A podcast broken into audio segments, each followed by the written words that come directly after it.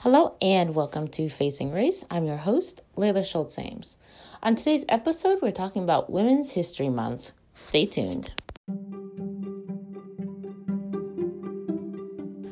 Okay, it's March, and that means it's Women's History Month. And just like with Black History Month, the announcement of Women's History Month always has to come with a, but when is Men's History Month?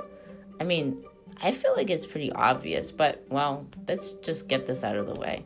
Basically, everyday life is already full of events and names and images, right, that commemorate things that men have done. And I mean, just look at a list of major holidays and notice how many are honoring famous men in history. Or, you know, look at the money and coins and, and bills and see who's featured in the pictures. Or even the buildings, you know, look at the buildings and the institutions in your town or city who, I mean, most of them are named after men. So basically, I, I, like to say to my students, the history we learn is basically men's history by default. So why not at least dedicate some time to looking at women's history? Obviously, the reason we need to highlight women's history is that general history lessons already overemphasize men's accomplishments. And the truth is that women have achieved plenty throughout history, but men often get the credit for their work. So, I mean, I can think of two examples. Uh, the scientist Rosalind Franklin, she was the first to photograph the double helix structure of DNA. But two male researchers, the more well known Watson and Crick, used her work without permission and they won awards for the discovery. Or I know I've mentioned this before on the show, but female R&B singer Big Mama Thornton, she was the first to record the song Hound Dog, but Elvis Presley later covered the song. It became his number one hit. He sold millions of copies worldwide, and that helped him become the king of rock and roll. So, these things happen a lot over the past centuries, and, and obviously, men have had significantly more power than women. And a lot of that is because of there were laws that really gave men more rights. For example, according to History.com, the following rights have been in, intentionally prohibited for women at some point in the U.S. history voting in elections, owning property, keeping their own earnings, practicing law, serving on a jury, making decisions about their own marriages, making decisions about their own bodies. Of course, powerful men were the ones making these decisions about what women could and could not do. When men hold more power than women in, in various realms, like government or business or domestic life, that's why we call it the patriarchy. That's why it's a patriarchal society. And although women do obviously have way more legal rights nowadays than ever before, many of these pat- patterns of male dominance still exist. And that's why they still need to balance things out by lifting up women's efforts and achievements and voices and, and everything they've done. So I always like to say, you know, representation matters, whether it's for women or people of color or whatever. So we should want everyone to see examples of women who's been leaders and inventors and trailblazers in as many different fields as possible. And initiatives like Women's History Month can really help us as educators, uh, but also just as everyday people kind of find that that representation and showcase a lot of the great accomplishments. You know, in the end it's always good to remember that celebrating one group of people doesn't take away, it doesn't take anything away from another group. We're not saying that, you know, women is, are, are way more important than men or anything like that. So when we give women the recognition that, frankly, they deserve, it's not hurting anybody else. It's not saying that men haven't done great things in history because obviously they have. It's just highlighting and giving women the the support, the recognition that they deserve. I don't know. It sounds pretty fair to me. So, anyway, let's take this time to highlight some important women for women's history. The first one I wanted to talk about is Sybil Ludington. So, she's sort of called the female Paul Revere. And on the night of April 26, 1777, 16 year old Sybil Ludington rode nearly 40 miles to warn about 400 militiamen that the British troops were coming. And, much like the ride of Paul Revere, her message helped Patriot leaders prepare for battle. But of course, Ludington was less than half Revere's age. She rode more than twice as far to carry out the warning, and she never got a poem or anything written about her the way Paul Revere did. Um, so we didn't really get to, to learn about her, hear about her in, in history books. But again, an example of uh, a young woman who uh, went above and beyond, and unfortunately isn't always showcased in, in the history books. Another example is Claudette Colvin. I think some people know her a little bit more nowadays because they think that she's starting to get some attention. But um, it, again, a lot of people aren't familiar with her because she didn't really appear in, in, in history books. Uh, she was too tired to give up her seat on a bus home from high school one day uh, in, in March in 1955 so um, Claudette Colvin, she refused to move for white passenger, and this was actually almost a year before Rosa Parks would would do the same. So at the time she was 15, and she was arrested for violating uh, Montgomery, Alabama, uh, Alabama segregation laws, and her family feared for their safety um, as as news of this incident, you know, quickly spread. So she pled not guilty, and she was given probation, and while Colvin wasn't selected by the NAACP to challenge segregation laws in the youth in, in the South, mainly due to her youth, um, she was also a single mother. Um, she did later become one of the four plaintiffs in the Browder versus Gayle case, which ruled that the, the Montgomery segregated bus system was un, unconstitutional. So everybody sort of knows Rosa Parks, and obviously she did a lot um, to fight segregation, but um, Claudette Colvin definitely uh, really started the, the, the movement with that in Montgomery.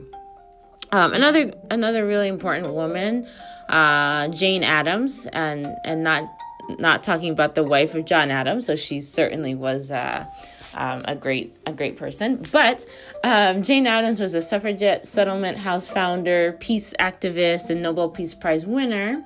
And she was really non traditional. She sort of rejected marriage and motherhood and kind of in favor of this lifetime commitment to social reform, if you would. Uh, she was really good friends with a woman named Ellen Gates Starr.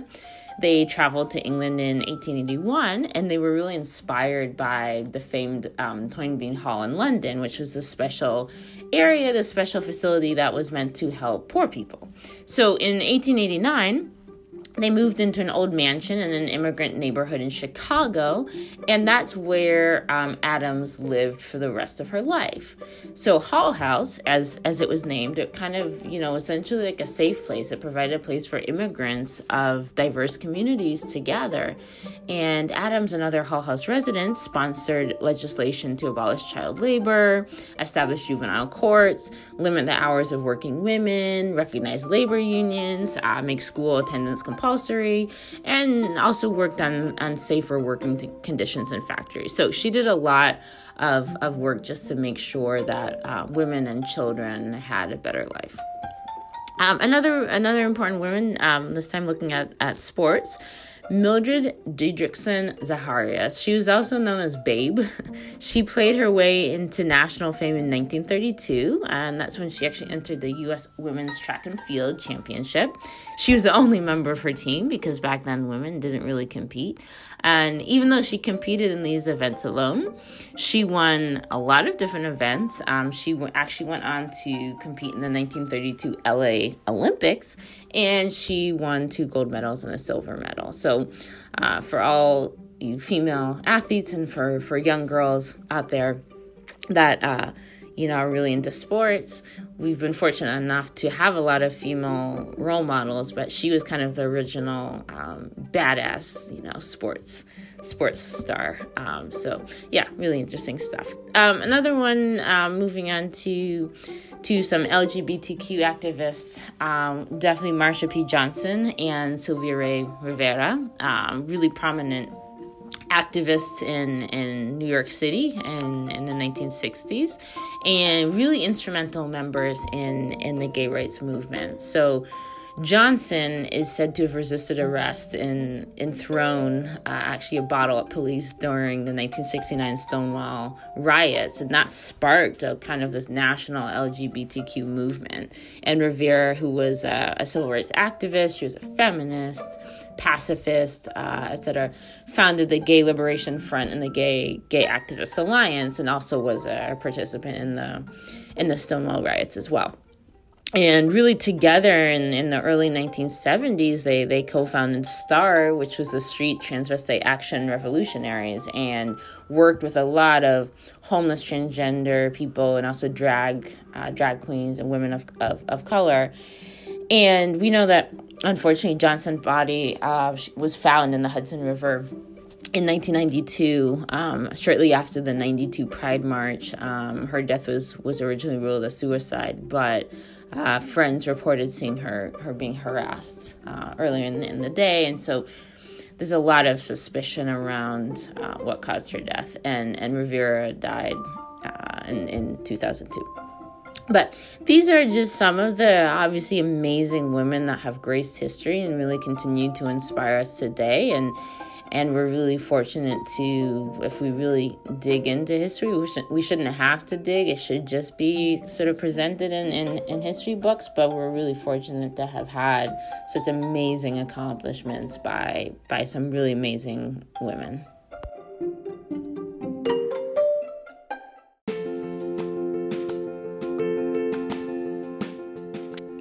Now that we've had a chance to look at some important women, let's dig into the history that's behind Women's History Month. So, okay, when did it start? Uh, Women's History Month was initially actually just International Women's Day. It was a day that commemorated the, the February 28th meeting of socialites and suffragists in, in Manhattan in 1909.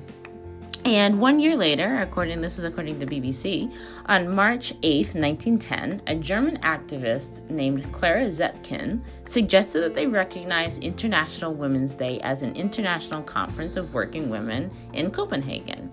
With about 17 countries in attendance at the conference, they all agreed that this would be good. So the next year, the same date, on March 8th, um, the first International Women's Day was celebrated in Austria, Switzerland, Germany, Denmark, and it's true the holiday wasn't widely celebrated in the US until, well, the 1970s, but uh, this was sort of the, the start of, of something big.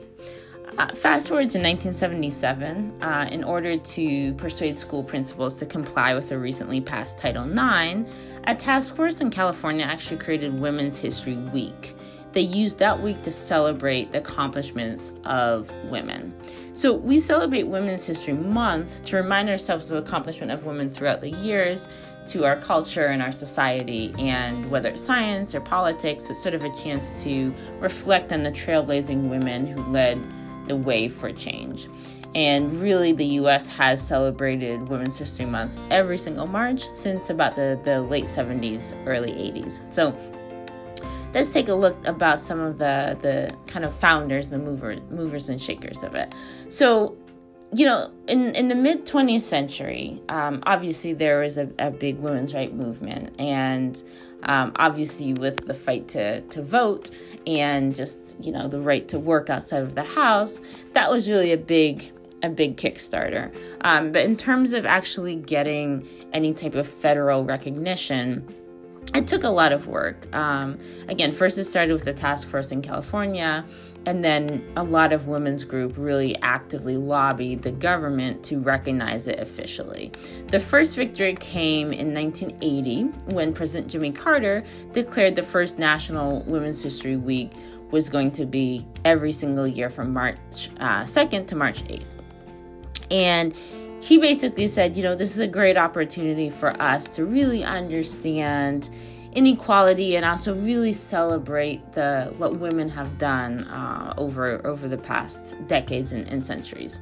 The next year, in 1981, uh, Democratic Representative Mar- Barbara Mikulski of Maryland uh, actually paired with Re- Republican Senator Orrin Hatch of Utah, and they sponsored this bipartisan bill to declare the, that the week of March 8th National Women's History Week. So the week long celebration was going to take place annually until um, 1987, when Congress actually followed the lead of several U.S. states and they passed a joint revolu- resolution declaring the entire month of women's uh, of March to be Women's History Month. So uh, really, it's been official um, since the 1980s. So just a couple couple dates to look at. Um, 1913, March 3rd, 1913. That was the first major march on Washington by suffragettes, hoping to to obviously uh, get the right to vote. Uh, March 1917, the National Women's Party was formed, and that that group was dedicated uh, basically to women's rights and um, women again having the right to to vote. And March 22nd, 1972, that was when the Equal Rights Amendment was passed in the Senate. So, in the years since the 70s and 80s, obviously the push to recognize and include women uh, in the study of history has continued. And in 1999, a National Women's History Commission was created by, by then President Bill Clinton, and it recommended recommended initiatives to find sort of hidden women uh, in museums and archives, uh, establish statewide women's history initiatives, incorporate women's history more in education, and really focus on a lot of different women. So, women of color, transgendered women, or just women from across different societies and and across different different ways of life. So, uh, is there a lot more work to do? Absolutely, but it's good to know that things are are moving and moving in the right place.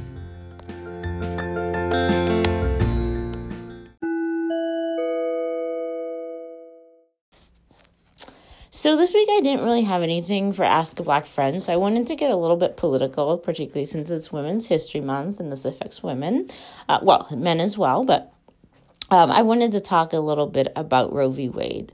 So, obviously, a lot of people have been having the conversation about what is going to happen if Roe v. Wade gets overturned. How is that going to affect women?